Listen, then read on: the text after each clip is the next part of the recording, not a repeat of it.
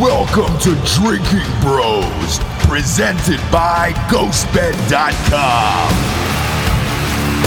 Sit back, relax, and grab a fucking drink. Tonight's show is brought to you by Postmates. Download the Postmates app today and use the promo code Drinking Bros and get $100 in free delivery. Download the Postmate app today. Yes, welcome to Drinking Bros podcast. Once again, live from Miami, Florida, at the bloodbath of the national championship last night, where my beloved Ohio State Buckeyes took a beating. Uh, took a beating last night, but luckily, we have one of the kings of Ohio here uh, from a team that actually did win over the weekend, the Cleveland Browns. Mr. Joe Thomas is here. How are you? I'm doing great. Thanks for having me on, guys. Yeah. Man, look at you. You're strapping. Um, how, have you lost a bunch of weight since leaving the, the league? I did. I, I lost maybe 60 or 70 pounds. That was the big thing for me. I wanted to shed some weight so the joints felt a little bit better when I woke up in the morning. Yeah, yeah. Speaking of joints, I'll be right back. Yeah. Dan, Dan smokes marijuana live uh, pretty much every day. No, this is CBD, bro. Is it really? No, motherfucker. Are you kidding me? Jesus Christ. Be reasonable, Uh, Ross. I don't have time for this shit today. I got things to do. I know, I know you don't. Joe, uh, were you surprised it's Sunday, the the the beating of the Steelers like that? I mean, I look. We host a, a huge sports show. Uh, MyBookie.com is one of our sponsors. I told the audience to go all in. It was my lock of the week on the Steelers. Oh, ouchies. Uh, you lost a few followers after that game. So. Ooh, I, I, I lost a few uh, zeros in the bank account after that game. Um, it was brutal, man. But, you know, 28 0 in the first quarter. Um, uh, it's, it's hard to look at it and not be shocked, I guess. Yeah, I mean, uh, after the first quarter, they were on pace to win, what, 112 to 0? And You have to say that's probably the most shocking playoff game that we can remember in, uh, in recent history. But I, I wasn't surprised the Browns won because as soon as Juju Smith Schuster started spouting his mouth off about how basically the Browns are still the crappy old Browns that we've been whooping up on for years and that uh, we're not really worried about them, I knew that they were taking it too lightly. I think he had forgotten that playoffs, the Steelers had lost four out of the last five games. Yep. But I was actually feeling pretty good about the Browns' chances. Now, I didn't think it was going to be 28 0 at the end of the first quarter, and they were basically going to be trying to run out the clock uh, from halftime on, but uh, I'll take it any way I can get it. No, a- and I get it, man. We have a ton of Browns fans um, who are, you know, listeners and diehards. Phil Sees is one of them. He he went. He's one of my best friends, and he went viral a couple years ago. He was the guy that was crying in the bar when you guys drafted Johnny Manziel. Which was an, remember that that, guy? that, was an appropriate response, by the way. Yeah, well, he was excited. After he was drafted and after he got cut. So the good news is you don't have to change the, uh, the response there.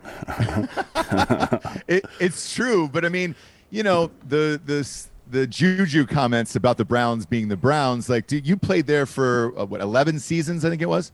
Yeah. Were you a Pro Bowler every single season? I made the Pro Bowl every year until my final season. I tore my tricep tendon mid-year, and then I did not make the Pro Bowl. Man, you're, you're look, you're one of the best who, who's ever done it, in my opinion. But um, uh, and you're also beloved by that city. Like everybody loves you there. Um, with this team, how far do you think they can go? I saw something with you on TMZ yesterday, saying Browns by ten over the Chiefs this weekend. You know, I'm not exactly sure I would take that to my bookie, but uh, I'm a network employee. I don't have the ability to bet on football, so yeah, go ahead, Browns by ten. But no, seriously, like the NFL playoffs, it's not like basketball where basically you know who the final two, maybe three or four teams are going to be. In football, once you're into the playoffs, because it's single elimination and because it's the any given Sunday philosophy in the NFL, you saw what happened with the Browns and the Steelers you never know who's going to make it, who's not going to make it. So I wouldn't count any team out, no matter who you are. Yeah, that's uh, we just saw this week what happens when you don't take them seriously, right? And this is going to be an interesting week. Uh, I, hopefully, the entire Kansas City coaching staff is in their t- players' ears and be like, "Hey, guys, uh, what the fuck? Don't don't do what you do. Don't be the fucking 2016-17 Warriors and, and go down by 15 going into the last quarter. That's not how we're going to play this because if they come out lack, lackadaisical against Cleveland, obviously they can put up points. They've got one of the most dynamic running back tandems in the league. They have people that can go fucking deep. And say what you want about Baker Mayfield, he is a winner. Uh, I don't think he's going to be a great NFL quarterback at any point by the standards that we measure great quarterbacks, quote unquote. But he does win games. Like kind of like a Russell Wilson guy, I guess. Early in his career, he's found a way to win games, and if they take him lightly, they're going to lose the game. And that would be how fucking crazy would that be if the Browns beat the fucking Chiefs? You know what I mean? Oh yeah. The upset of uh, the Browns over the Steelers was a big point Yeah. knock off the Super Bowl champs. But I think you made a good point. Like the Chiefs' one weakness is their defense is average. They're not very good in the red zone, and they're they're just not very good at stopping the run. Mm. And so, how do you defend Patrick Mahomes? Well, you can't really limit him in the passing game because he's going to get his yards, he's going to get his points. But with the Browns' rushing attack, they've got an opportunity to keep Patrick Mahomes on the sideline, on the bench, if they're able to just chew up the clock, get four and five yard runs throughout the course of the game, mm. and kind of try to keep it a close game, which the Chiefs have been known to play a lot of close games. They don't seem to blow anybody out. So if the Browns can kind of play the clock game in the second half, if it's close, you never know. They got an opportunity. Maybe if they've got the ball on that final drive, go down and, and allow Baker Mayfield to kind of be a legend and go and get the points that they need right at the end of the game. Yeah, uh, we'll see. I'm I'm have never been sold on Baker Mayfield. Full disclosure: when we did our our draft show, um, I actually said to draft Josh Allen. That was my dude. I thought he was going to be a great NFL player. I think if you guys, y- yeah, I, I'm pretty good. I, I think if you guys have like uh, again, I know you probably can't say this, but uh, with Baker, I think if you had like a Matt Ryan or just a normal game manager with that team and the running backs, because there's a lot of talent on the Browns. I just don't know if Baker's the dude to do it. Do you think he's the the long term answer to QB for the Browns? I do. When you look at his numbers on the season, they're not going to blow you away, but that's only because he played pretty poorly at the beginning of the season. Since the middle of the season, he's been one of the better performing quarterbacks. I think he's only one interception from the he's He's been delivering when he needs to important parts of the game. And so um, I think he was a player learning a new system with training camp uh, because of COVID. And it just took him a little bit of time before he got comfortable with this offense that he was in. And since then, I think he's been really good. And so uh, it'll be interesting to see how he plays against Kansas City, but he did great against Pittsburgh. Now, he didn't have to do a whole lot because of the way the game started. Um, but I still got a lot of faith in Baker, and, and I think he's playing his best football at the right time of the season in December and now in January. Um, has the spread come out yet, Dan? I'd be curious to see what it is. Yeah, I'm looking the now. Hang on a The. Chiefs haven't played in it feels like a month at this point. I saw it was like nine It's- and a half. I thought right after the game. I don't know if that's changed. It's it's minus ten right now, and Yeah, I, I thought maybe like the Browns homers jumped all over that and maybe it came down a little bit, but, but that's a lot of points. Mm. I know that Kansas City's really good, but um, they haven't played, and a lot of times you can get a little bit rusty in the NFL if you have if you're playing. And sometimes those teams that have that first round bye in the playoffs Mm. they come out a little bit slow. The Browns have a chance to kind of jump on them and then turn to their running game. They can make it a short game, and I I think they got a chance down the stretch. yeah, it'll be interesting to see how they play it defensively too. I mean, we all know about uh, uh, Garrett and his ability to rush the passer and everything, but just their entire defensive scheme and how I, to be honest, how anybody manages to stop Kansas City's offense is a goddamn mystery to me. Um, with all the weapons they have and the scheme they run, uh, so anytime you see somebody do it, I guess everybody takes note. I, I don't know if uh, I think with that offense and Andy Reid's mentality, they probably are similar to Belichick in, in that they don't really game plan for other teams. They just run their offense and see what happens because they're that good. I don't think they need to. Cleveland, on the other hand, is going to need something. They're going to need something in special teams, something in defense. They're going to need to hold Kansas City to field goals instead of touchdowns or whatever the case is to keep this game close. And it's going to come down to those little plays. Now, Kansas City doesn't have a great defense at all, but um, Baker does from time to time go through these streaks where he turns the ball over a lot. So we'll see what happens. I mean, if they stay calm in the first half of the game, he's not throwing passes high, wide right to his out receivers and things like that. It could be a very interesting game, more so than what Vegas is saying. I mean, it's a ten point spread. On what are you doing there, guy? You're you're, you're uh, you got stuff yeah, on the, the ten points. Look, the with, with that ten points, man, I'm going to buy a half a point down and go nine and a half and go yard in the Chiefs. I'm sorry, Joe. I love you, but I've got to make the audience money. You know. Just like last weekend when you told him to hammer them. I don't see faces on the screen. I see Yeah. email.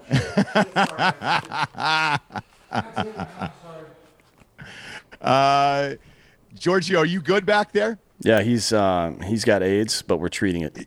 Yeah, we we uh, we got a little tech, tech tech issues today. I went hard in Miami, Joe. Um, there's there's nothing more depressing than losing a national championship. So I went absolutely bug fuck last night, and I'm kind of shaking it off. I knew when Trey Sermon broke his collarbone the first play of the game last night that it was going to be a rough night for Daddy. Um, and when I when I say Daddy, obviously I'm talking about myself. Um, but So what, what, uh, is, what does a rough night look like in Miami? Because we had the Super Bowl there last year, Mm. and uh, the NFL Network sent all their people down there, and I, I enjoyed myself. That was my first time really getting after it in Miami, and uh, that place can be a little dangerous. real dangerous. It's I look, it's like Vegas. So you got about four days here, and then you max out, and then you're all done, or you just end up dying here. I feel like you guys sound like a couple of fucking quitters right now. That's what you I sound like. quit. Go on a fucking I bender, dude. Stop being a pussy. I, I'm tired of hearing this shit. We've lost everything masculine in America now. Don't let binge drinking and doing drugs be something that we lose as well. For Christ's sake, can we not lose that? Because I can't live. Look, with, I can't live without I- it. I need it. I, I didn't. I'm still all in, Dan. I'm still the man that you know and love, obviously. But uh, You're still wearing the uh, the fucking concert uh, wristband from two days ago, fuckface. So I am not sure if you are. I mean, you're, Just- that that that you know he got into the club. that right? is a good sign. That's a good sign. Yeah. That's a good. That's a good point, though. If you go on a pub crawl, I kind of judge people based on how many wristbands they come out with. Like, how long did you stay sober enough to convince that fucking bouncer to let you into that building? Because I've been in those situations at Penn State. Holy shit! You know that big bar, Ross? We went there. No, we didn't. We didn't end up going there. You know that big bar uh, that's down in the student area, right near uh, all the dorms, and uh, there's always a guy out there trying to make sure that you're not too fucked up when you come in. Once you get in, it's whatever, right? But Yeah. the, the guy's looking at me. Last time I was there, the guy's looking at me like, "Hey, you seem a little drunk," and I'm like, "I am a little drunk, yeah." And I'm coming in here to get even more drunk. So just shut the fuck up and move. And, he, and I guess I articulated it so well that he was like, all right, this guy's good. And he let me in, even though I was kind of rude. I think that's the point, though. Everybody's, on, everybody's on board with our debauchery. You know what I mean? Yeah, but he, here's the thing. Like, I expected everything that happened to me tonight. So, like, I have, you know, no regrets, obviously, yeah. over that. Yeah, we're getting tattoos. Hashtag no regrets, obviously. But um, there was a night, like, it's the accidental fucked up where you're just like, oh, shit, that happened. I was at a, a super random, but at a Dave Matthews concert. One of the guys had died. Um, like an hour before the show, so they didn't know one of the band members. Oh, L- yeah, L- LeRoi. didn't know? Oh shit. Yeah, they didn't know because he was in a he was in the hospital, and uh, they announced live on air that's you know, hey man, or uh, live on stage, like, hey man, he's dead. We're still gonna play tonight. Blah blah blah. There was a, a couple lesbians that were sitting behind me, and they were smoking weed, and it was laced with PCP. I didn't know that, um, and they were like, hey, can we offer you our condolences? And I was like, yeah, I'll take a hit of that. On another planet, right? I mean, for the entire thing. One of the greatest shows I've ever been to. But like Dan was saying, I went to the bar afterward. I didn't know how fucked up I was until the bouncer said, Hey man, you seem like you're on acid. And I was like, Oh my God, is it is it that obvious? And he goes, Are you on acid? And I go, I'm not sure what was in that bowl. But what I did know is I did smoke it.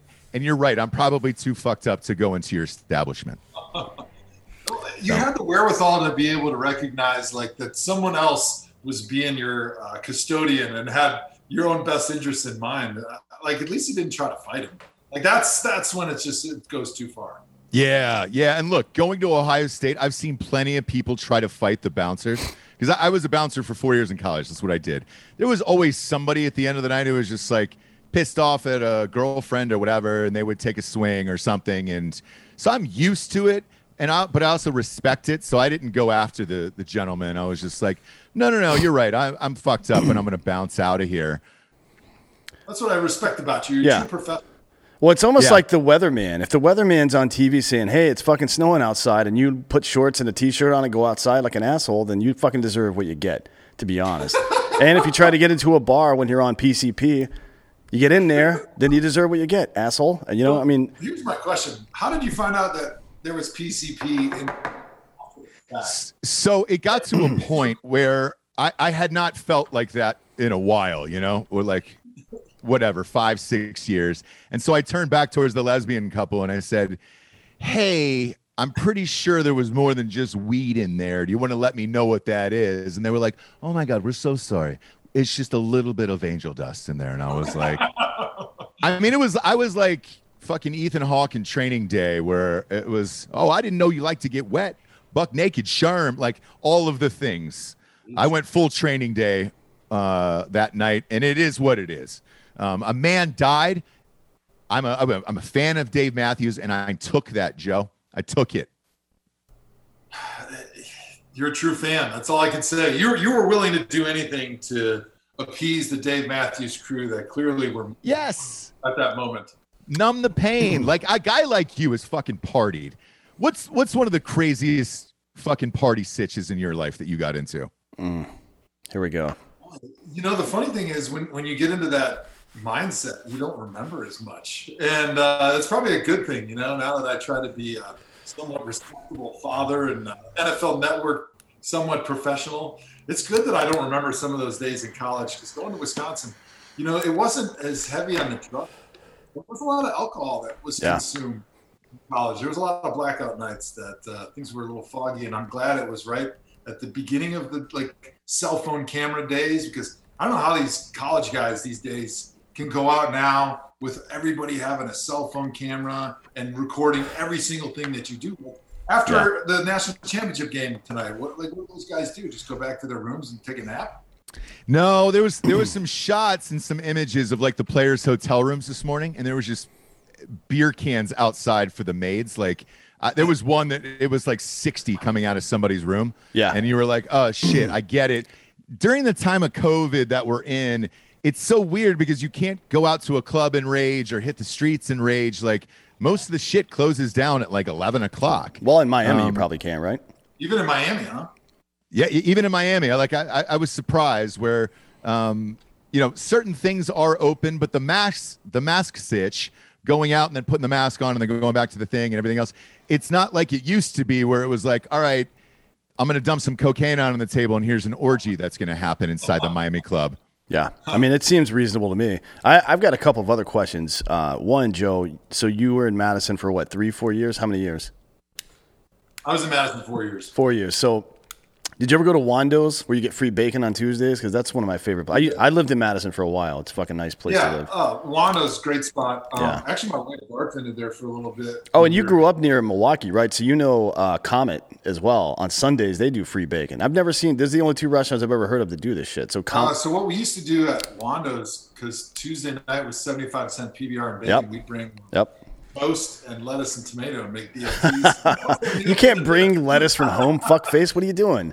I mean, that's pretty fun. They don't give a shit there, though. That's, I mean, I think they're uh, that place is uh, unique, uniquely situated. It's kind of like right in between where the older crowd starts to live down near Johnson Street and shit, and, and the campus. So there's still there's a good mix of people that go in there. So I'm sure they Yeah. had, and and Wisconsin football players aren't known for doing stupid shit either, which is nice. You uh, you guys run. I mean, you're not known for getting caught doing stupid shit. Excuse me. Apologies all around. Exactly. You're, You you, guys. but that's what I tell people about Madison. Why I, I think I, I love time there, and so many players have so much fun is because it's a very tolerant city of Mm. being drunk and stuff.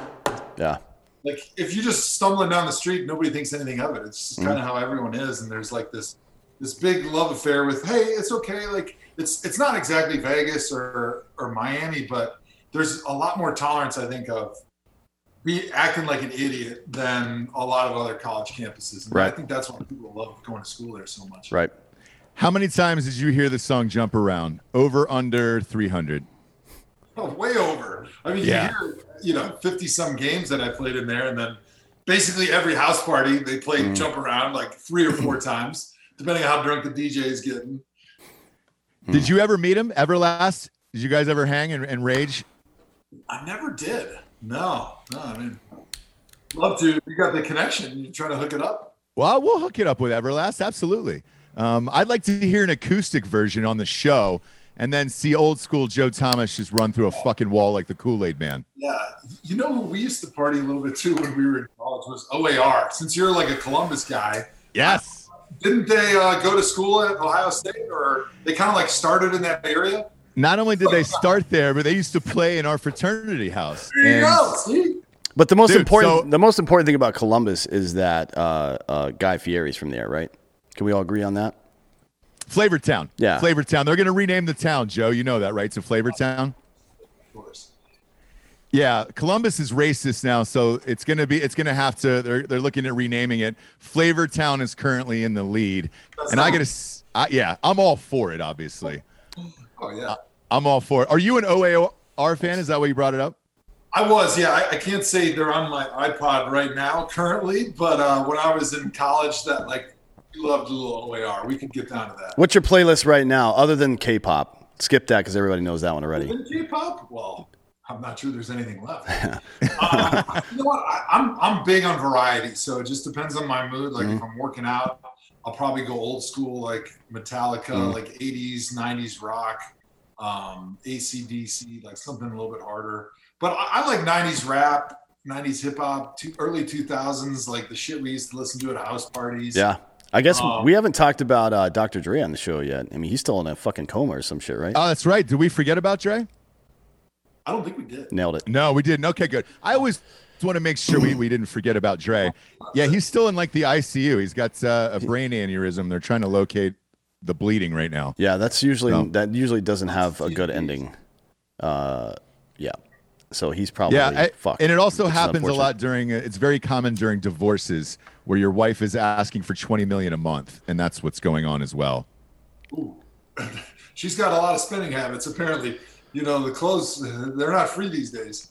Boy, I looked at they. He leaked. He leaked her shit to TMZ, um, and the things that she was asking for were, I mean, absolute absurdity. Like, you know, two million in security. It was like, dude, I couldn't spot. I could pick her out of a fucking lineup, let alone give her two million dollars a month in security bodyguards. Yeah, yeah, you can tell. I mean, I've I've I've read the reports. ISIS is over there right now, fucking twisting their mustaches and stroking their long beards, and be like, "We've got to get," and they don't even know her name either, because none of us know her name, right? No one knows her fucking name. Come on, man. Nobody knows Yeah. who this person is. You're not gonna get kidnapped if nobody knows who you are. Sorry. How many kids you got, Joe? I got four. Yeah, so you're not going anywhere, right? Like you're in it for the long haul. I'm in it for the long haul. I'm not, I'm not going anywhere. Feet are planted. Same. I get I get two kids, and it's like you read this shit and you think about it, and you're like, man, do I even really want to go through that? Like, you know, I'll let her watch the fucking murder docs, like you know, a couple more hours. Like, I don't want to go through the rest of it. You know? Yeah, absolutely. Yeah, with with Dr. Dre, if I gave you a million dollars, could you even tell me if he was married or not before all this came? No, no. Okay. I had no. guessed. I had no idea he was he was married. All I know about him is what I saw on uh, uh, the movie Straight Outta Compton, which our buddy Neil Brown was in. Great movie, by the way. Can't believe Yeah. it didn't win an Oscar. Still butthurt about that five years later. Yeah, it was a, it was a great it was a great flick. I'll never trust the Academy again after that. No, and honestly. you shouldn't. We shouldn't. Uh, what about you? Do you watch? Did you watch Draft Day with Kevin Costner? That's a Browns movie.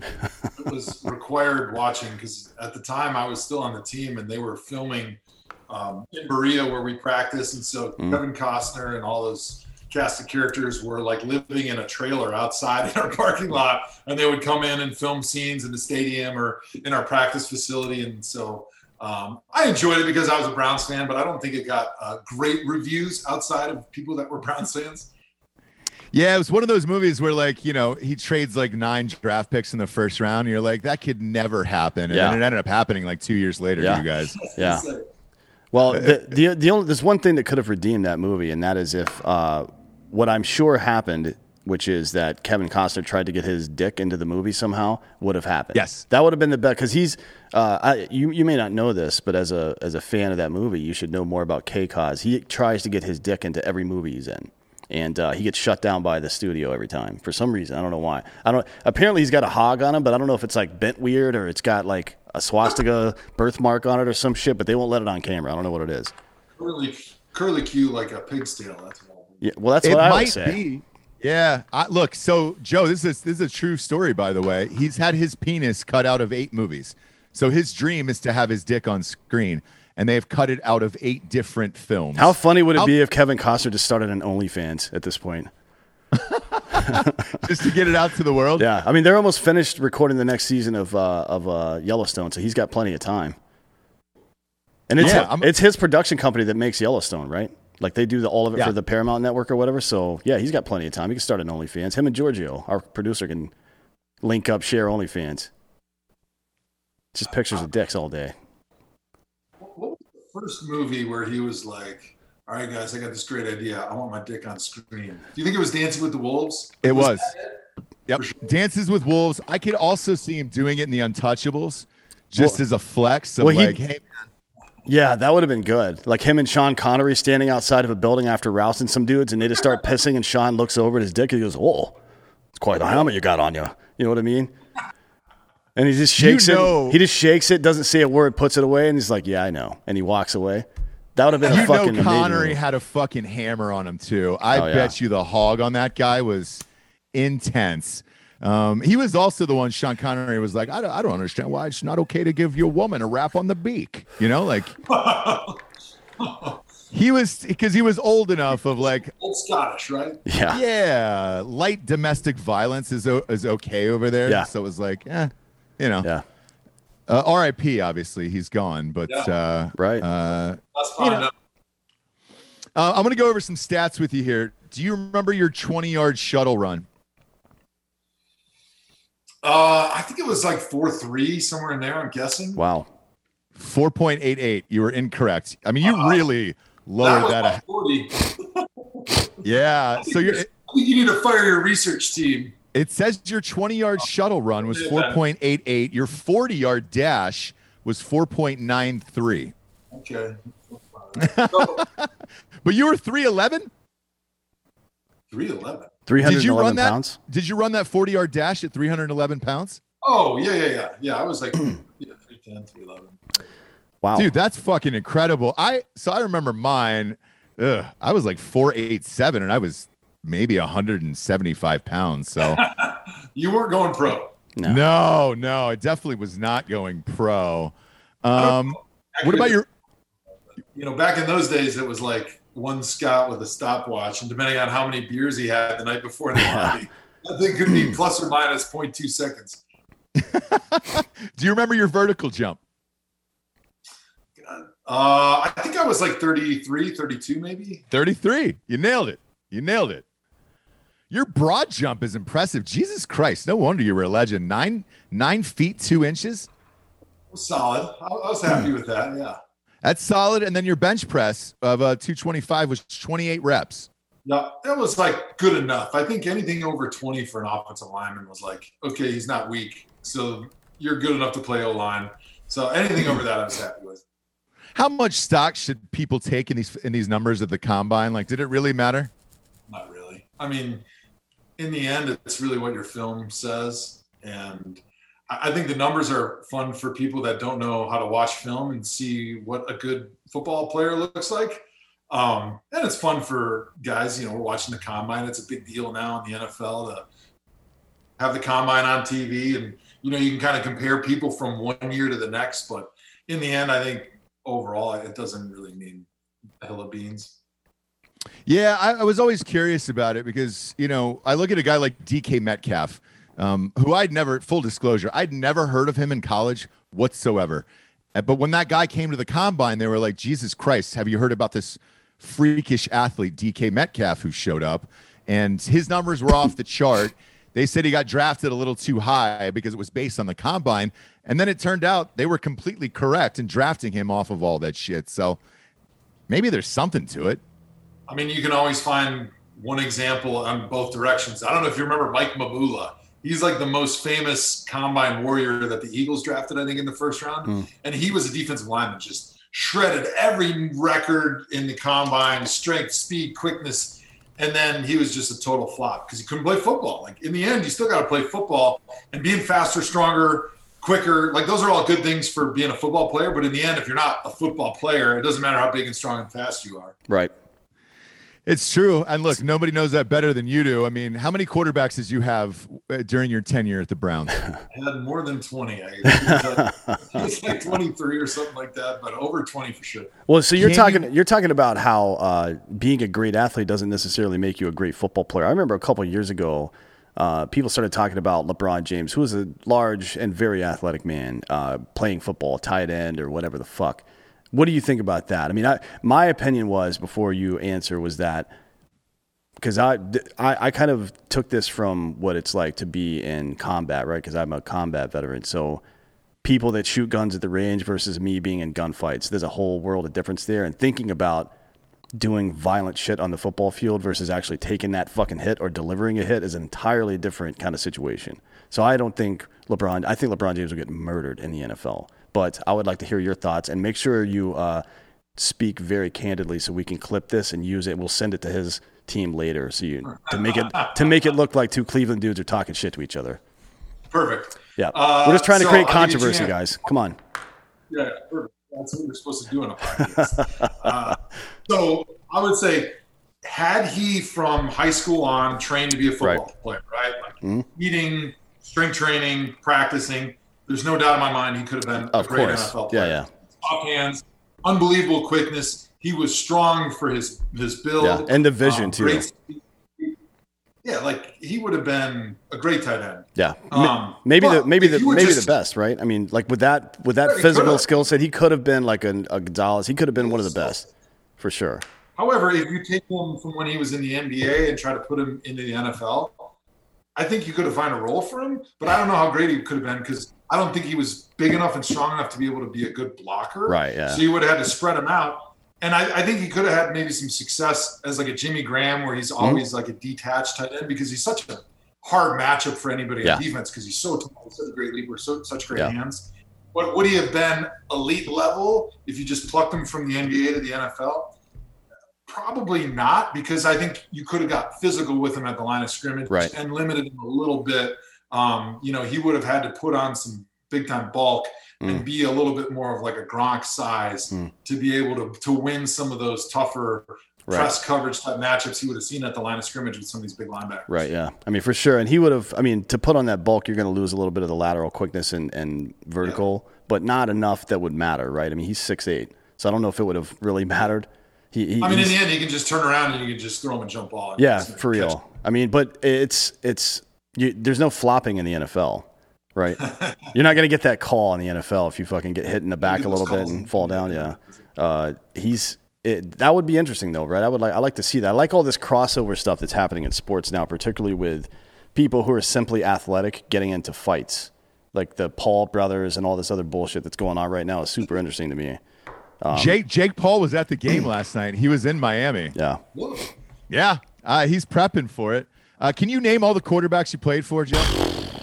Well, I was going to say before we do that, uh, I've got a podcast, sort of. It's not as serious as this one, but we should. we're going to do like podcasters getting into a fight. Me and my co-host Andrew Hawkins, who's only five six.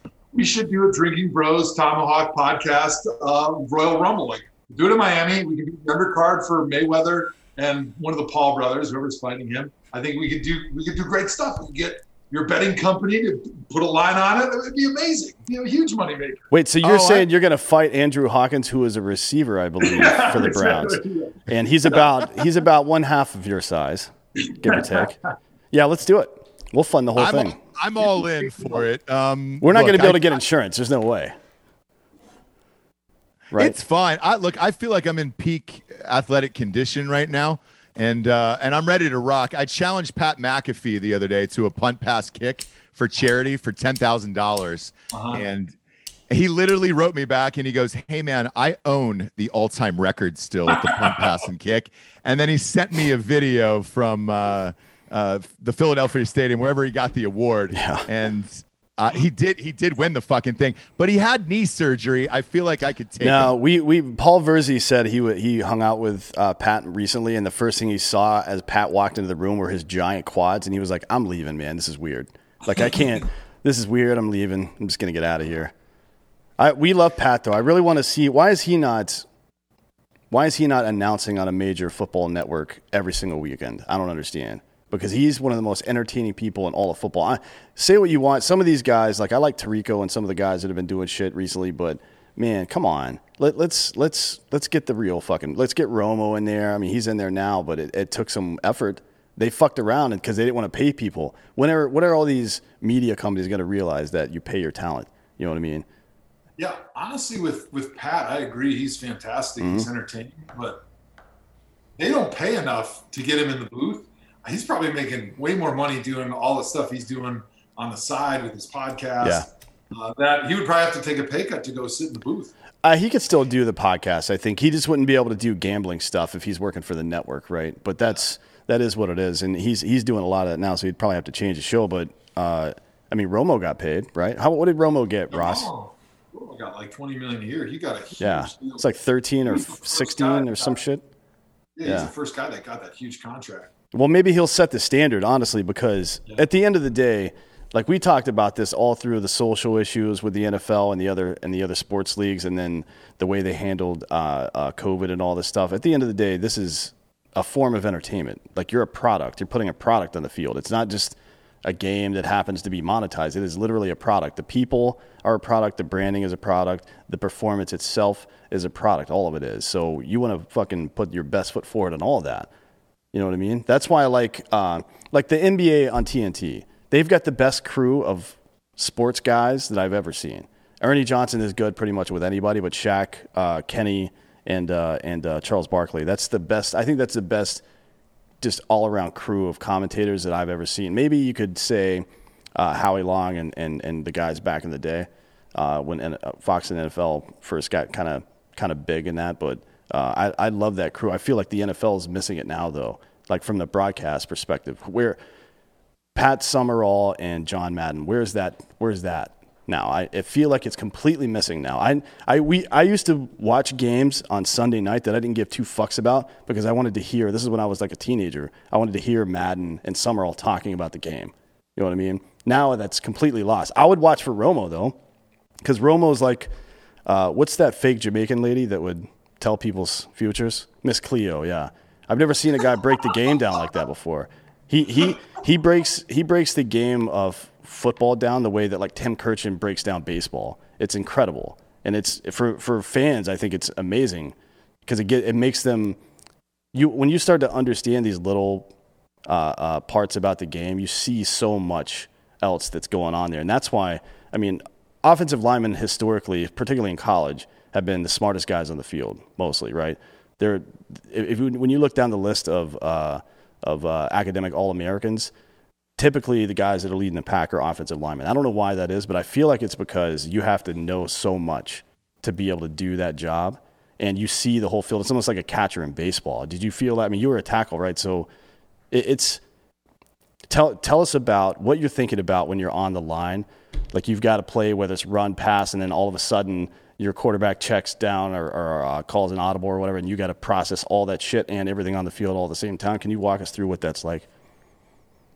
Yeah, for an offensive lineman, I, I think quarterbacks have more to learn because they got to know what the offensive line is doing and the receivers. And everybody, yeah. Everybody. Um, but outside of that, I, I I'm with you there. Like as an offensive lineman, your technique can change and who you block can change with the same play call in the huddle, depending on a slight movement of where the nose guard moves or where the linebackers shift. Everything is constantly changing, so you got to be able to think quick, think, think quickly, and you got to be able to communicate it to the guys that are to the right and left of you, and you guys all got to be on the same page because Right. one tiny miss turns into a disaster with somebody running free and sawing your twenty million dollar quarterback in half Yeah. with a helmet right in the middle of his back. So Yeah. the risk of you not doing your job is no greater at any other position than offensive line. Yeah, I mean, you you know immediate like if a run, if you're a running back and you don't make the right cut, or you drop a ball in the flat, or you're a receiver and you drop a ball, yeah, that's a big play. If you're uh, if you're an offensive lineman and you you guys run a play and it's a big gain, and all of a sudden it gets called back because you uh, were you were a false start, or if like you said, you're fucking uh, you allowed Joe Burrows to get his uh, entire body destroyed uh, week after week after week after week. That's a big deal, right? I mean, that's not that's not a good look. There's a reason that quarterbacks take their offensive line out for steak dinners all the time. Um, so it feel that it, it, seems like there's a lot of pressure. Maybe maybe as much pressure as any other position. Right who, there. Who bought you the best dinner, quarterback wise? You know, um, awesome.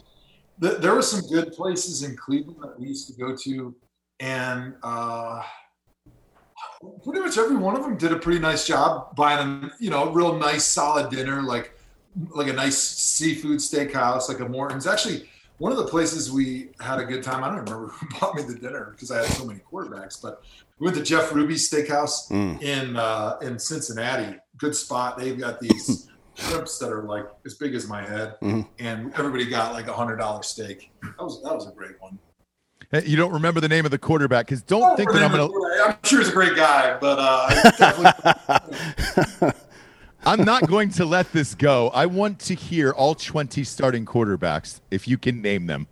Yeah, there's zero percent chance I can. I can start with a few of them, but then honestly, like the middle ages of my career, where we would have a coach and we go through three quarterbacks in one season, and then we would fire the coach and all the quarterbacks. It's impossible for me to keep them straight. So let's see, I could start with like uh, Derek Anderson, Charlie Frye, Brady Quinn. There's three. Um, Ken, Ken Dorsey. Ken Dorsey, yeah, he played. Johnny Manziel. Bruce um, Bruce, Grud- Bruce Gradkowski. Campbell. Brian Hoyer. Jake Brian Hoyer. Jake Delhomme after his time with uh, uh, uh, Carolina came over for a bit. Oh yeah, Jake Delhomme, Seneca Wallace. Yeah, Colt McCoy. Um, RG3, Brandon Weeden, Griffin, yeah, Tad Josh Lewis, McCown. Jason Campbell, well, Brian Hoyer, Clipboard Jesus, Charlie Whitehurst. He played for us. Oh yeah, well he never played though because he's clipboard oh. Jesus, right? You don't like. Yeah, I, can you can you imagine all the quarterbacks ahead of Whitehurst uh, getting hurt, and he's just like, Nah, I don't do that shit. Are you fucking kidding me? I got the clipboard, man. Somebody else grabbed yeah. the ball. You know, I went to high school with clipboard Jesus. Did you really? Well, yes. confirm that.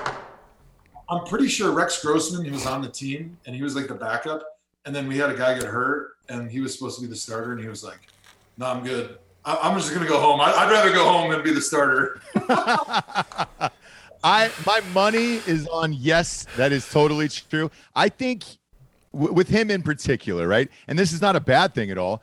But if you're making that much money as a backup quarterback, do you really want to get hurt and then blow that gig? Because let's say you got real fucked up, like ACL, MCL, like a Joe Burrow type sitch, where you went down and it was brutal and you were a backup quarterback.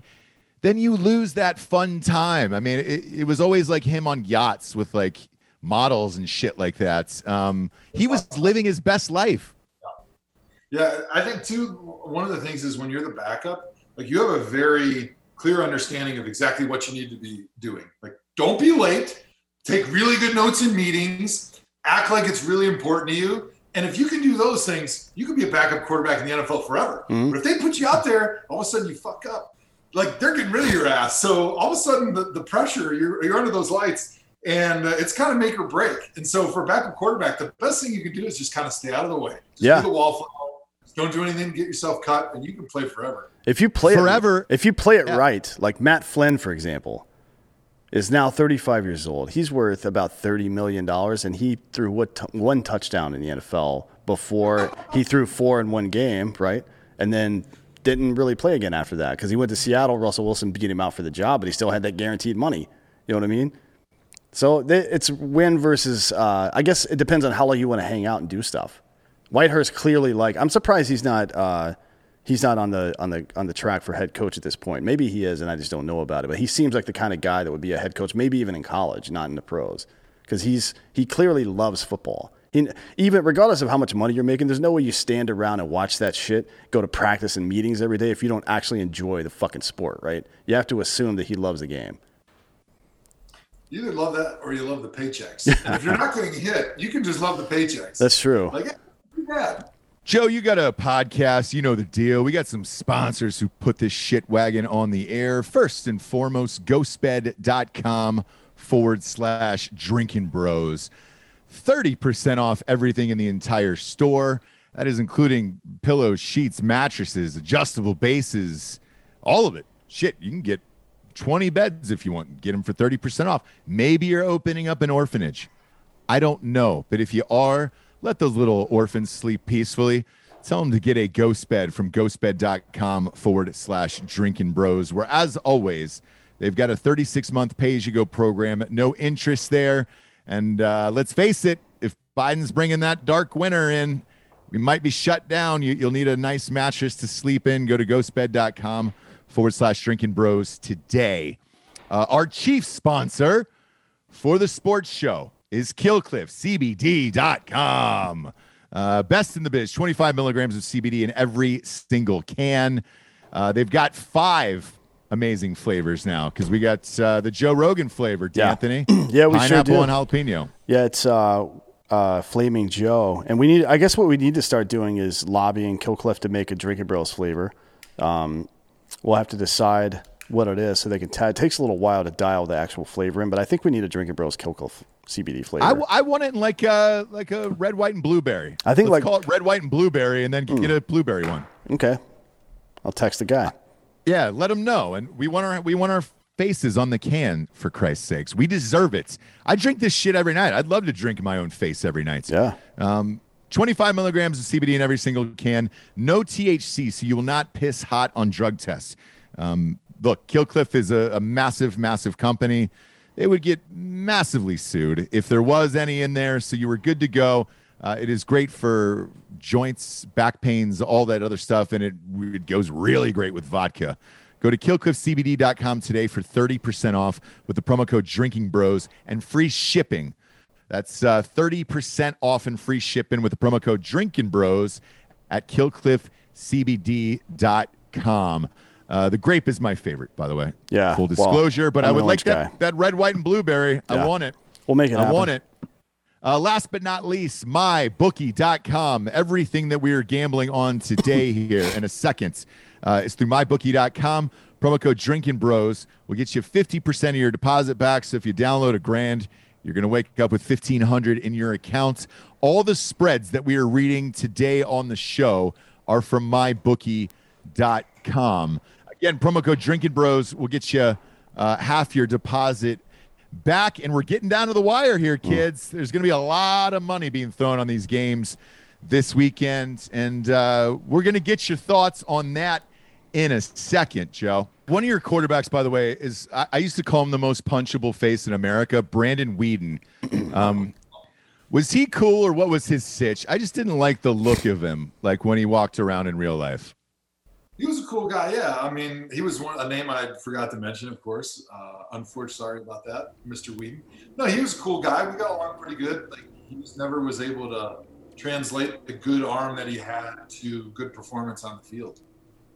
Mm. Yeah, it's but in real life he partied like he was a cool guy You know, it's he was a cool guy. Yeah, I'm not sure if he was going to Miami with like uh, Johnny Manziel, but Yeah, he's a pretty cool dude. He was 30 when we drafted him, though. So I think people don't realize he had played a whole baseball career before Yeah. he went back to to college yeah. He was like, uh, what's the guy that went to uh, Florida State? Weinke, and then he went to Carolina. Chris- Yeah, he was like 28 when he got drafted, right?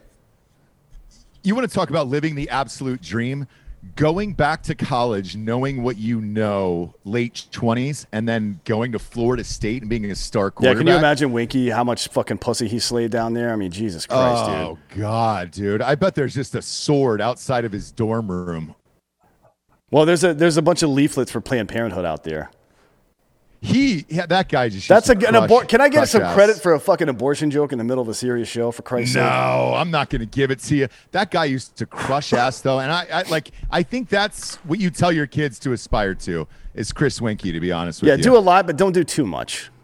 Here, here's the thing, too. Like, if he had a baseball career, I have no idea what his earnings were, but having a baseball career, he probably had a bunch of money going into college, especially compared to all the other college kids. So he was out there just like at the clubs buying drinks for everybody, like mm. he was the king. Because of all that money he made in baseball, And on top of that, oh, by the way, your Heisman Trophy winner at Florida. Yeah, I, and and you have millions of dollars in college at Florida State.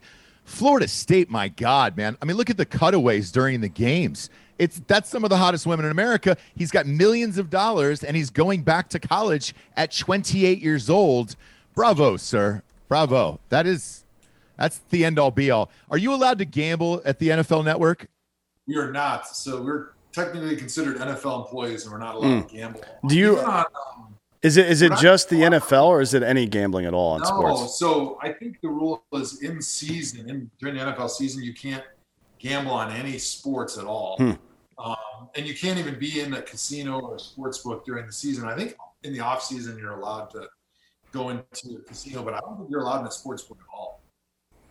No shit. So we we do these college picks uh, every single week. We also do NFL picks every single week. College is yeah, yeah, exactly. College is over now, so that that show is completed for the season. We'll probably do a recap show of it tomorrow. However, we do have the NFL playoffs, and since you were one of the best, um, I believe you called the Browns last week. I was incorrect. I was. I think I was four out of six games, um, including overs, unders. I picked all that stuff. My two incorrect picks were the Browns and the Seahawks, and the Seahawks got smoked um, with a third string quarterback. I couldn't believe that. Could you? I was surprised, but you know, Russell Wilson had not been playing great down the stretch, Mm. and it seemed like the Seahawks were kind of unraveling um, at the wrong time. You don't want to be unraveling in December and January, and they just they were never able to kind of figure things out. And it seemed like defenses really understood the route concepts they were trying to run, and um, they were like out there calling out their passing plays, and they were never able to get anything going in the passing game. And when you're the Seahawks and you can't throw the ball, you got no chance. Yeah. Yeah, it was a strange game to watch, man. I, I I don't know what to think of that team, to be honest with you. They never cover the spread. It's always super close. Russell Wilson seems like he's more concerned about his brand uh, and things going on because there was a report that you know when he started playing shitty, uh, he had filed like 158 patents or something called like "Let Russ Cook." he was trying to make his own T-shirts and all that bullshit. Yeah, well, he wasn't doing that. He had a production team doing that shit. I, I always laugh because we know what it's like to be behind camera. And people are like, oh, you're doing all this. Why can't you fucking take my phone call or whatever the fuck? I'm like, look, dude, I'm busy. Like, we do a lot of our own shit. But you got to imagine at that point with CR and all the other stuff they have going on, there's somebody handling that that's not him, right? You would think. Russell's got a lot of money, and I guarantee he has a lot of people that are doing a lot of stuff for him. Yeah. So I guarantee he wasn't doing any of that. But he is. Uh, you you're, you're right about. Uh, I mean, first the Steelers and now the Seahawks. They both limped into the playoffs, and that's a thing for real. I mean, there's there's something to be said. Like we know statistically speaking that hot hand theory is bunk. That's bad data. It doesn't exist. A, a guy making his last shot in basketball, for example, has no uh, uh, uh, uh, effect on whether or not he'll make his next shot, statistically speaking. Now, people do get hot. Klay Thompson, for example, Steph Curry gets hot. Uh, uh, uh, Reggie Jackson, actually, in crunch time, is the best player in the NBA. Nobody knows this. I don't know why, but and in the NFL, especially, but I think it's it's true of all playoff teams. Like if a goalie in hockey gets hot during the playoffs, that team might win the Stanley Cup just because that motherfucker doesn't allow any goals. Like Fleury and what was it, uh, 2011 or 12? I don't remember which year that was when Pittsburgh won their second, I think, title. He was unstoppable. There was no beating Pittsburgh. It didn't matter what anybody did. And we've seen that out of uh, baseball teams, uh, Schilling and uh, and uh, uh, Randy Johnson for the what was it 2001 Arizona Cardinals. We've seen it, and we've seen it with football teams as well. But it's more on the inverse side. So in football, you see a great team limp into the playoffs and then just get fucking schwacked like Pittsburgh did last week. There's no reason Pittsburgh should have lost that game like that. Absolutely no reason. It's just no attention to detail, lackadaisical, like you said before, whatever it is. So I wonder, again, it comes back to this week. And it comes back to consistency. What these great teams that we've known throughout history, the ones that we consider dynasties, like maybe the 1990s um, uh, Bulls and, and, and Cowboys, uh, the early uh, 2000s Spurs and Lakers, those teams, and so on and so forth. The the Patriots over the course of the last 20 years, I guess, have whenever it came down to crunch time, were able to turn on another their afterburners, or they were the kind of team that just stayed like the Patriots, who just stayed disciplined all the time. I don't see that in professional sports very much anymore. We haven't seen one of those teams, even the Warriors at the height of their the height of their fucking fame, uh, with with even when Durant got there, they couldn't keep it together enough not to lose games that they shouldn't have lost. And it seems like whatever that fucking killer instinct is, isn't out there in a lot of players anymore. And I don't know why that is. A lot of people say it's the millennial attitude or Gen Z attitude or whatever the fuck, or it's it's you know players training together in the off season and being friends instead of enemies on the on the field. I wonder what you as a professional athlete that spent your entire career in the trenches, like the literal trenches. How do you feel about the way players communicate with each other these days? Who do you think are the best closers in, in professional sports right now? Like, who are the guys that transcend whatever this bullshit is going on right now and still come out and give 100% every single day? Because I feel like we talk about this on the show a lot. If Mahomes came out and had that whole team firing on all cylinders for 16 games a season, he would probably throw 60 touchdowns and 6,000 yards, to be honest. But I don't think that'll ever happen. And maybe it can't. Maybe the 73 win Warriors is, is like a warning. Like, don't worry too much about the regular season if you want to win in the post. Maybe it is, but I want to know your thoughts on that. I think Brady and he was the closest to it, right? Mm. Because it's so hard to win in pro sports. You have to commit so much and you have to be so disciplined and you have to work so hard. And once you get there, if you want to repeat, you basically have to reject all of the glory and all of the greatness that comes with finally winning that championship. You have to willing to humble yourself and discipline yourself and go through all that misery and that work again. Right and it's really hard to do in pro sports because you're making a lot of money and you're finally reaching the pinnacle of something you've worked your entire life to, to get there and you want to enjoy it a little bit right? right. like everybody wants to win that super bowl or win that stanley cup or whatever and then go enjoy it for a little while and to be consistently great like new england was with brady right. you have to totally reject all that I'll, i remember hearing a story when brady was with the patriots it was like a week after he won the super bowl he was sitting down and having dinner with Michael Strahan, and Michael ordered a beer and was going to order him a beer. And Brady said, "No, thanks, I'm in training." And Strahan's like, "Dude, you just won the Super Bowl a week ago. You can have a beer. Like, you don't even have mini camp for two more months." And he was like, "No, I'm in training." And that's the mentality you have to have. Literally 24 seven. You have to get your sleep. You have to eat right. You have to train right every single day of the year. And when you become super rich and super famous, and you're successful and you win a championship, right. you may not want to do that every single day of the year. You want to maybe just enjoy it for a little bit. And that's why it's so hard in pro sports to keep repeating and be great every single year. Right. So do you think uh, like we, we know who those people are that were able to do it for a long time? Brady was one of them. Tiger Woods was one of them. Obviously, Jordan and Kobe were, were two of those examples that throughout their entire career, 100% was left on the floor probably every single time they, they, they went into any kind of athletic competition. I don't know if there's anybody out there like that now. Uh, I. It, it, we've taken this. Yeah, Mahomes doesn't seem to have that killer instinct where it's just like, "Hey, man, I want to drop sixty and murder your family." Right. Like that last dance doc uh, was a great reminder Yeah. for athletes today what it really takes to have a killer instinct. Yeah. And um, Like I- you Jordan, know, Jordan was creating uh, problems that didn't exist just so he could fight those problems to keep himself motivated. That is that seems pathological to some people, but that is exactly what it takes to win six consecutive titles, right, without ever losing one. And and not in a row, obviously, he was out for two years, but to win every single time you got to the finals, to be the MVP every time you got to the finals, to to be perfect in the playoffs, I guess, after you got your team together as as you wanted it it takes a level of commitment that I just don't. Maybe I feel like there's three or four in every generation, though, right? Like in the '90s, we saw, uh, uh, uh, you know, Bird and Magic. Those guys, fucking, they they didn't, ne- they never took a day off, uh, ever. Jordan never took a day off going into the '90s and and, and obviously later in his career, but uh, Kobe never took a day off. He was a com- fierce fierce competitor. I feel like Tim Duncan was a guy like that, but he was so quiet. Nobody ever really gave him that that that respect.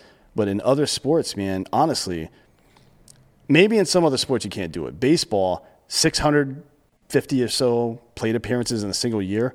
To be 100% locked in f- for 650 plate appearances, That's why all those guys That's- are yeah, yeah, seriously, seriously. We, I mean, like we talked to uh, Aubrey Huff is a good buddy of ours, and he was like, "Man, halfway through my career, I'm just like fucking chugging Adderall, just trying to stay alert for every single at bat up there because I knew like there's a bunch of great players around me. I'm a really good player, but if I want to be great and be on a great team, I've got to fucking perform a little bit better. And you know, that's what it is. You got to fucking be on all the time. Some of these people did it without stimulants or, or anything like that, though, like Kobe and, and, and Jordan. I'm so impressed by those people. But and usually, like I said, there's a couple in each generation. I don't know who they are right now. If I'm looking across all of sports right now, who are the closers? I don't know who the closers are anymore. And I feel like we've lost that. Like there's we've lost faces and heels even because of it. Because I need to be able to hate if I if I'm a, a, a fucking uh, a, a Kansas City Chiefs fan right now. I need to be able to hate the Cleveland Browns, and I don't. I appreciate them because they're they, they're putting stuff together, and it seems like even the fan, even me as a fan, my attitude has changed about the game, and and, and I'm less attached emotionally to my own team and more attached to just seeing the game itself. Who are the closers right now? Ross, who, who do you think in, in all of professional sports? Mahomes could do it. Uh, LeBron, as much as I hate to say it, is is up there. I just don't like his fucking game. If he does it this um, year, then I'll give him the credit for being a closer. Yeah. Like in crunch well, time, by the way, his stats are great. I don't people people like to talk a lot of shit about LeBron and I'll I'll get right there with him because the flopping and his attitude in general is bullshit. But in crunch time, he fucking shows up to play and he never takes a day off. That motherfucker, say what you want about him, but he takes more hits than anybody in the NBA because he's so big and the refs can't tell that he's getting hit that hard. And he, he plays hard on every single play. So say what you want about him. I guess he's probably the closest one, right? I can't think of anybody. That no, and, and uh, look, if you look at this weekend's games that we got here, um, in the you know the final four games here, uh, Brady's still in it, Drew Brees is still in it, um, Mahomes is still in it. Um, you know, these guys have been the guys for a while. Mahomes is trying to be that guy for a while. I, look, since you're here, uh, Joe, let's let's breeze down these games here. We got Rams at Packers first up on Saturday. Mm. Um, That's a good this game. Is Green Green Bay minus six and a half in this one. I've not been wrong on Green Bay this season, except for one single time gambling. Um, I am going all in on the Packers in this game. Do you see Aaron Rodgers losing in the first round at Lambeau? I don't. I like the Packers. Losing versus winning by seven is not the same thing, obviously, right? The the Rams defense the Rams defense looked really fucking good last week. And I don't know how I honestly don't know how Jared Goff was even on the field. One, he we know that he had some kind of issue with his. I think it was his thumb tendon, right? Which is yeah, your, he had surgery. Yeah, full on surgery is the, last. That week. is the way uh, for those of you who've never held a football before. That is the thumb and the pinky are the two dominant fucking pressure points when you're holding a football to throw a spiral. He also has the smallest hands of any starting quarterback in the entire NFL. And how the fuck did he do that? Right after having surgery, I don't know if they pumped the, the same Toradol into his hand that they pumped into Justin Fields' rib cage last night or what happened. But whatever the fuck happened, he stepped up and played. That's the first time I've seen that particular guy because that's what we were talking about last week, if you remember, Ross, is that I didn't think that Goff with the surgery, plus he's not, he hasn't been the big time game guy ever. No, I, so, look, I, I didn't pick him. He showed I didn't pick up. him last week. He, he showed did. up. What do you? I mean, what are you going to say about it now? He showed up to play. It's not like he fucking went full Mac Jones and and and boosted his draft value, right? But he he he certainly showed up to fucking play last week. I was impressed with the way he played. He handled the ball well. Didn't do a whole lot of stupid shit. And with that defense, maybe that's enough, right? Yeah, I look, I slept during that game. I thought it was boring as shit. I thought the Seahawks and Rams are boring as shit.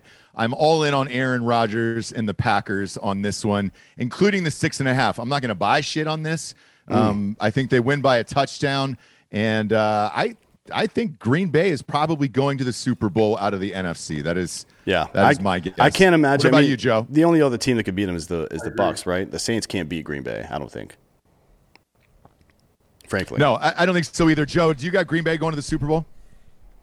Yeah, I think they go. I think Aaron Rodgers is playing too good right now. Davante Adams is impossible to, to shut down. And really, there's nobody else in the NFC that I look at and I say, well, they don't have any holes. Like all these other teams, they've got a, a lot of issues that they're dealing with that are bubbling up, um, where they just haven't played really good, consistent football down the stretch. So I, I like Green Bay in the Super Bowl. Yeah, I do too. Uh, next up, though, on Saturday night, this is the sexiest game of the weekend, in my opinion. Ravens versus Bills. This is Bills minus two. I'm going to keep rolling with the Bills. I've been the Bills whisperer this year. I have not missed, including last week. I took a, I told the audience to take a six point teaser with it. I thought they were going to win close, um, but not by the seven. So I, I dropped that down to one, and I won that that game. A lot of money for myself and the audience on that one. I'm going to take the Bills since this is at minus two. I think this is a field goal game. Who you got, Joe? Yeah, I like the Bills. I think Josh Allen is really rolling. Uh, I think the Ravens, they expended a lot of energy and emotion last weekend, and I think they're in for a little bit of a letdown um, after their game last week, And I, I just think it's the, it's the Bills' year right now, right? Yep. They're rolling pretty good. I want to. I just want to go over some stats for for Josh Allen, by the way, because you've been hot on him the whole time he's been in the league, Ross. Uh, I had my doubts in year one, but after last year, I I had no doubts, and it wasn't because he had a great year last year. Only threw twenty touchdowns, but he improved his completion percentage by about seven percent, which is the sign of a quarterback learning shit. Right? He's not only is he getting in tune with his receivers, but he's also learning the fucking the the tempo of the NFL, which, as Joe can tell everybody, especially at the offensive line position, that the tempo in the NFL that's the difference between college and NFL. In the same way that Double A versus uh, uh, Major League Baseball, the curveball or the breaking pitches are the difference, right? It's that is what sets the good player or even the great player in college away from the good or great player in the NFL. So he clearly picked it up. This year, his completion percentage was 70%, right? Which is fucking excellent. That is top of the league right there. That's like top 5% or top 1 percentile of the league. He had 4,500 yards passing, which is pretty good, but he also had almost 500 yards uh, on the ground and another eight touchdowns. So his total output was about 5,000 yards. He had about, uh, let's see, eight, uh, 45 touchdowns, 10 picks. Um, that's in a 107 overall rating. He he is now Josh Allen, statistically speaking, is an elite NFL quarterback right now.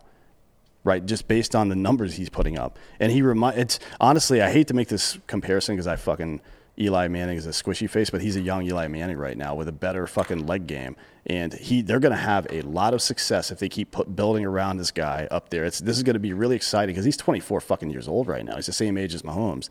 This is going to be a great AFC rivalry for the next 10 years, and what I hope is that at some point Allen is able to win, so it actually turns into a rivalry and not just.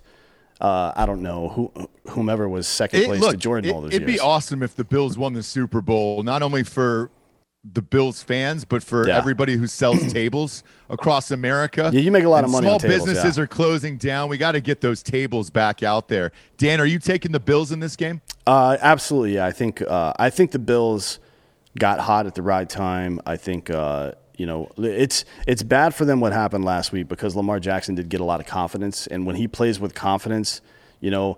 He, he can be prone to throwing interceptions and stuff like that, but when he plays with real confidence, he starts to use his legs more to create action in the passing game and not just action in the run game, right? Like he's he's figured out I think early in his career, what it took a lot of the other mobile quarterbacks longer to figure out, which is that I don't have to run. The threat of me running is enough to open up some of these, you know, sidearm passes and, and some of these checkdowns, uh, particularly when I have J.K. Dobbins and Ingram in the backfield that can make some serious yardage downfield, right? So that's going to be a problem for them. But the Bills have the best pass rush in, in, in the NFL, right? So they're going to put some pressure on them, and that changes your game. If you're relying on a mobile quarterback and the pass rush is able to, to interdict that a little bit, that reduces the effectiveness of that overall. I think the Bills are in prime position to win this game. And to be honest, if we'll we'll see what happens, right? Because I thought after the uh, wild or the divisional round last year, like certainly the Chiefs have learned their lesson. They're not going to go down fucking two, three scores again and have to fight their way back. But they did it three games in a goddamn row. And if they do it against these teams this year, against the Browns, who have an explosive offense, against the Bills, who have an explosive offense, they may not fucking win. It's a very Well, interesting situation. I'm taking the I'm Bills glad- versus the Ravens. I think the Bills could beat the Ravens. Or I'm sorry, I think the Bills could beat the Chiefs. I really do. P- potentially. That'll bring us to the next game, which is Browns Chiefs. It is KC minus 10 in this. I'm going to buy a half a point and take this at nine and a half um, on my bookie and go all in on the Chiefs. Um, you can only play lazy for so long. Uh, It seems like every fourth game they, they decide to play, and I think the Browns are just happy about getting their first playoff win in a long time, and uh, therefore I, I I'm I'm sorry to say this, Joe, but I think it all comes to an end on Sunday for the Cleveland Browns. I'm going I'm going the Chiefs minus nine and a half here. Are you sticking with Browns at, at winning by ten? Yeah, I like uh, I like Cleveland plus ten. Uh, their running game is going to be so effective against the Chiefs because the Chiefs are the worst when they're in the red zone on mm. defense, and that's where you need to rush the football. And I think that Patrick Mahomes might be a little bit rusty, especially early on in the game, and Browns jump to an early lead and they're able to just kind of milk the clock, running the football down the stretch to eke out a win by 10 points. D'Anthony, you got Chiefs? Oh, that was a long exhale, my man. I'll, this is I'm this is Chiefs Browns. This is Mahomes versus Baker Mayfield. No, I got it. I think uh, I think I'll what I'll probably do is I'll take the Chiefs at uh, minus nine and a half, so I'll buy half a point. But I'm also going to take the Browns teaser at, at plus sixteen because I don't think it's going to be that big of a difference, to be honest. I, that's just not the style of football that the Chiefs have been playing all season, all of last year's playoffs. Why would you expect them to win by more than seven points? Because they haven't historically, right? So why would you expect that now? Why would they change now against the Browns? Maybe maybe last week scared some fucking sense into them and they're going to take it seriously, but I doubt it, right? Because we thought that last year. And yeah, we'll, we'll, we'll find out. Yeah, I, I, I'm going to take so I'm going to take the Chiefs at minus nine and a half because I think they will win by two scores, but I'm going to take the Browns at plus 16 on a teaser as well. Okay. Uh, this the last one's a fun game because I don't I genuinely don't know who's going to win this game. It's Buccaneers against the Saints, Brady versus Brees. They're each five thousand years old. Um, it's going to be wee Willie Winkie running through the town, upstairs, downstairs in his nightgown, Joe, through the streets of New Orleans. This is New Orleans minus three. Who wins? This is the third time they've played each other this year. Who wins? I like Brady and the Buccaneers. I think they're playing their best football of the season down the stretch here in January. And I don't know, Drew Brees just doesn't look like he's all the way back from all those cracked ribs. And so I like the Buccaneers. Yeah, I'm going to take the Buccaneers as well with the points here on this one. I think it's uh, it's Brady's time. He's got he's got a lot to prove. Brady versus Rodgers would be a fun matchup. Yeah. next week too to go to the Super Bowl. Yeah. I I know the ratings would would love it. Yeah, the, the, I mean, networks obviously. Th- think about the potential. I mean, what what we would expect to see in the uh, in the in the championship rounds here. We we would expect matchups between either Brees and Brady or and Rodgers, right?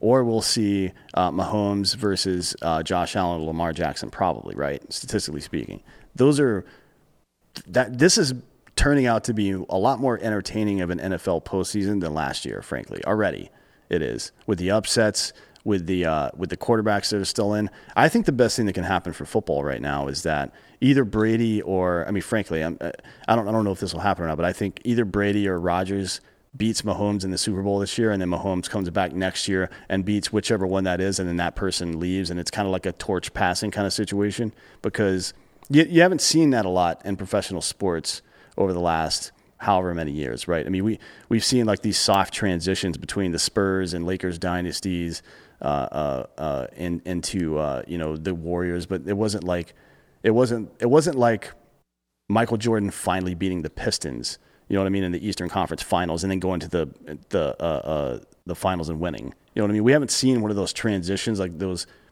those handoffs from one generation to the next in a while. I thought it might be Mahomes finally winning after you know Brady had an off year or whatever the fuck. But I think it's still a lot of unresolved stuff going on there. You know what I mean? We were at that AFC Championship game a couple years ago where Brady beat Mahomes, and I always thought if I'm Mahomes, I want a chance to play Tom Brady in the fucking Super Bowl and beat him. That's what I want, right? You gotta you gotta want that. If you're fucking if you're a winner, if you're an alpha, you gotta want that. Yeah, it just depends. I mean, look, uh, that it's a romantic notion. Hope you know that there would be a, a sweet transition of power in the NFL. it's probably going to be about as smooth as Trump and Biden here. So yeah. uh, I'm not hoping. For, I'm, I, it's it, will probably be somebody fucking weird in there, but but who knows? Uh, but but I'm definitely going in on the Chiefs here. Um, and uh, what about you? You think the Bucks are going to beat the Saints, right? Yeah, I've, I've got I've got Buccaneers in that one. So you're going to take Chiefs. so you're going to take the money line on the Bucks, not the plus three. Yeah, I'm going to take the money line Yeah. on that straight up. I think the Buccaneers win this game. I'm with you, Joe. Um, they're playing great football Mm. right now. And, uh, dude, Brady versus Aaron Rodgers is pure sex. Who doesn't want to see that on a Sunday night? Um, that'll be fun as shit. Um, now's the point in the show we get to the drinking bro of the week, who is someone who has inspired you or helped you become the person you are today. Who, who would you like to give the drinking bro of the week to, Joe? Oh boy. Uh, Alex Mack, center for the Atlanta Falcons. He was my longtime teammate in Cleveland. Great dude. He was uh, my buddy that I used to go to every Super Bowl and party with. So he was definitely my drinking bro. Nice. That's awesome. I, look, I'm a Falcons fan, unfortunately. Oh, so you actually know that name? I was going with somebody that nobody had ever heard of. No, I know who it is. I know all of them, and it's it's been a colossal disappointment. Uh, Well, that he was he was great though, but the team, yeah, for sure. no, he was great. It's just our team. That, that's Yeah. I was at that Super Bowl, Joe, where we lost uh, that 28-3 game. Awful. I I'm one of those people. Where it's like put me in a in a Falcons coffin when I die. Yeah. Just so they can let me down one more time. That fucking team, man. I hate them. Um, Well, we but, uh, both grew up Braves fans too, so it kind of runs in the blood there. Uh, before we get off the air, I want to talk about uh, just really quick uh, the fact that Joe Thomas is, or at least should be, a first ballot Hall of Famer, right?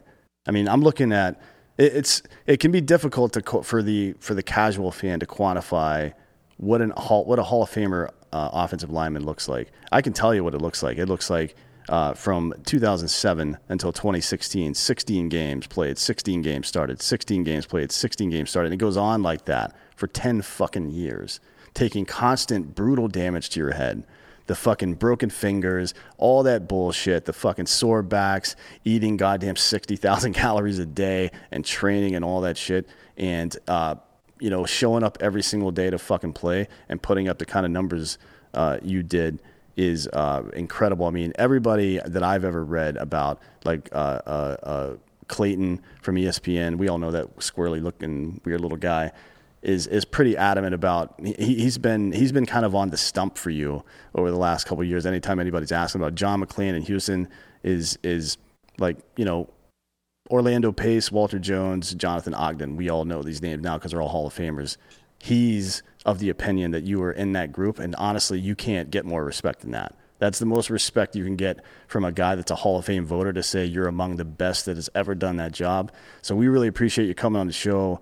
Hopefully, when you become eligible here uh, soon, you will get uh, all the votes, right? Because you deserve. yeah. them. When is it? What year are you eligible to go in? I 22? five years after Yeah, you it's 22, retired. right? Or It 23. 22, yeah. Yeah, 22 or 23. Is it the year? It's the year you fi- actually file your retirement papers, right? I, I, you know, I haven't thought about it a whole lot, but I, I do know that it's like either 22 or 23 because I think I retired at 17. Yeah. Or that was my last year. Yeah, you're, look, you'll be getting a gold jacket. I don't know who's doing your bust. Um, I know they don't let you take a peek at it beforehand. Some of them have turned out weird, man. Hopefully yours is cool. Do you, remember that one they made of Cristiano Ronaldo? yeah, that's the best one ever. it looked like it looked like his face was melting off or some shit. Talk about an O lineman unless you just screw up the bus like Ronaldo. So yeah. that's the dream. Uh, it'd be the best. Uh, tell everybody where they can find you and tell everybody about your new podcast. Yeah, you can check me out on the ThomaHawk Show. You get it wherever you find your podcasts. Uh, we've slacked and we've only done one show this entire year, but uh, you go back in the catalog and you know dig up the old good stuff. We got lots of fun Super Bowl stories. But my my main gig is I work for NFL Network, and you can find me on Twitter at Joe Thomas seventy three. Just out of curiosity, do you guys rage when you're watching the game and you're not on air? Like, are people boozing behind the scenes in like the green room? Like before we go back on air, Yeah, yeah, yeah. Like during the Oh. games, because you always figure that it's like a party with like wings and beer and shit back Uh, there. there's wings. There's no beer. Uh, they try not to get us too drunk before we go back out on TV because uh, they, being the NFL, uh, they don't want their uh, product sullied like uh, maybe you would on a podcast. Yeah, you remember- you Not remember- to mention any podcast by name, but you know, they don't want a bunch of drunk stone people showing up on their podcast. Hey, relax with the judgment. By the way, did you you remember uh, Namath drunk as fuck trying to make out with that girl on the sidelines or whatever the fuck? You remember that shit? Oh yeah. So they they're probably trying to avoid that. Yeah, right. they- they- You don't you don't need that. You don't need uh, you don't need to grab people by the pussy in between uh, in between live segments, right? Come on. They don't I- even live TV. Yeah. Ah, dude, I remember they had to wake up Michael Irvin for ESPN once to do a cowboy story at like midnight, and uh, you could tell he had just lit a, f- a new fresh bowl of crack, and it was like shit. He had to go on air and was able to pull it together. But uh, I, yeah, I always pictured everybody partying at that NFL studios. Are you out in LA? Usually we're out in LA for total access, but for Thursday night football, which is the games that I do, they used to put us on location, but with COVID, they've got us all working from home now. And where do you live? Oh, Where do I live? I live in Madison Oh, sweet. What part? Like, what's your address? on the west side. I, I don't live near Wando's anymore. That was Oh yeah, yeah. West side. wish. West side's We're better. East side's all hippies and uh and weirdos Yeah, over there. Yeah, East Yeah. side is definitely the uh, the crunchy granola. Oh crowd. yeah, yeah. I lived over there for a while. It was weird. I mean, I love those people too, though. Yeah, oh, yeah, we I love. I, I mean, I lived there. I enjoyed it very much. But it's like uh, my downstairs neighbors were two uh, postdoctoral graduate students. I'm like, all right, cool. I'm in. I'm in Madison. Sweet. showing off. Yeah, yeah, yeah. Oh man, this is awesome, uh, Joe Thomas. We greatly appreciate it. Uh, In our opinion, you'll be a first ballot Hall of Famer here very, very soon. Uh, thank you for your time today. Please check out his podcast, and you can always see him on the NFL Network. Last question. That's a dope lid. Who made that hat?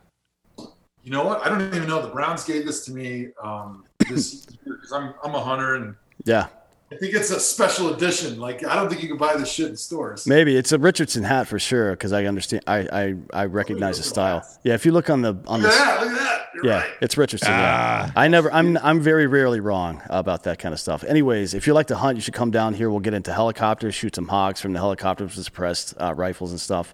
We'll have a good time. How about that? We'll take you out with Tim Kennedy and uh, let him show you how to shoot a sniper rifle and stuff like that. And then you guys can fight to the death because I'd love to see it. it's a deal. Yeah, there we go. Let's do it. Uh, next time you see us, we will all be fighting for D'Anthony D'Anthony Holloway And on Joe PCP. Thomas. I'm Ross Patterson. This is the Drinking Bros Sports. Good night, everyone. We're gonna have to change the name of the show to Drinking Bros. Pizza.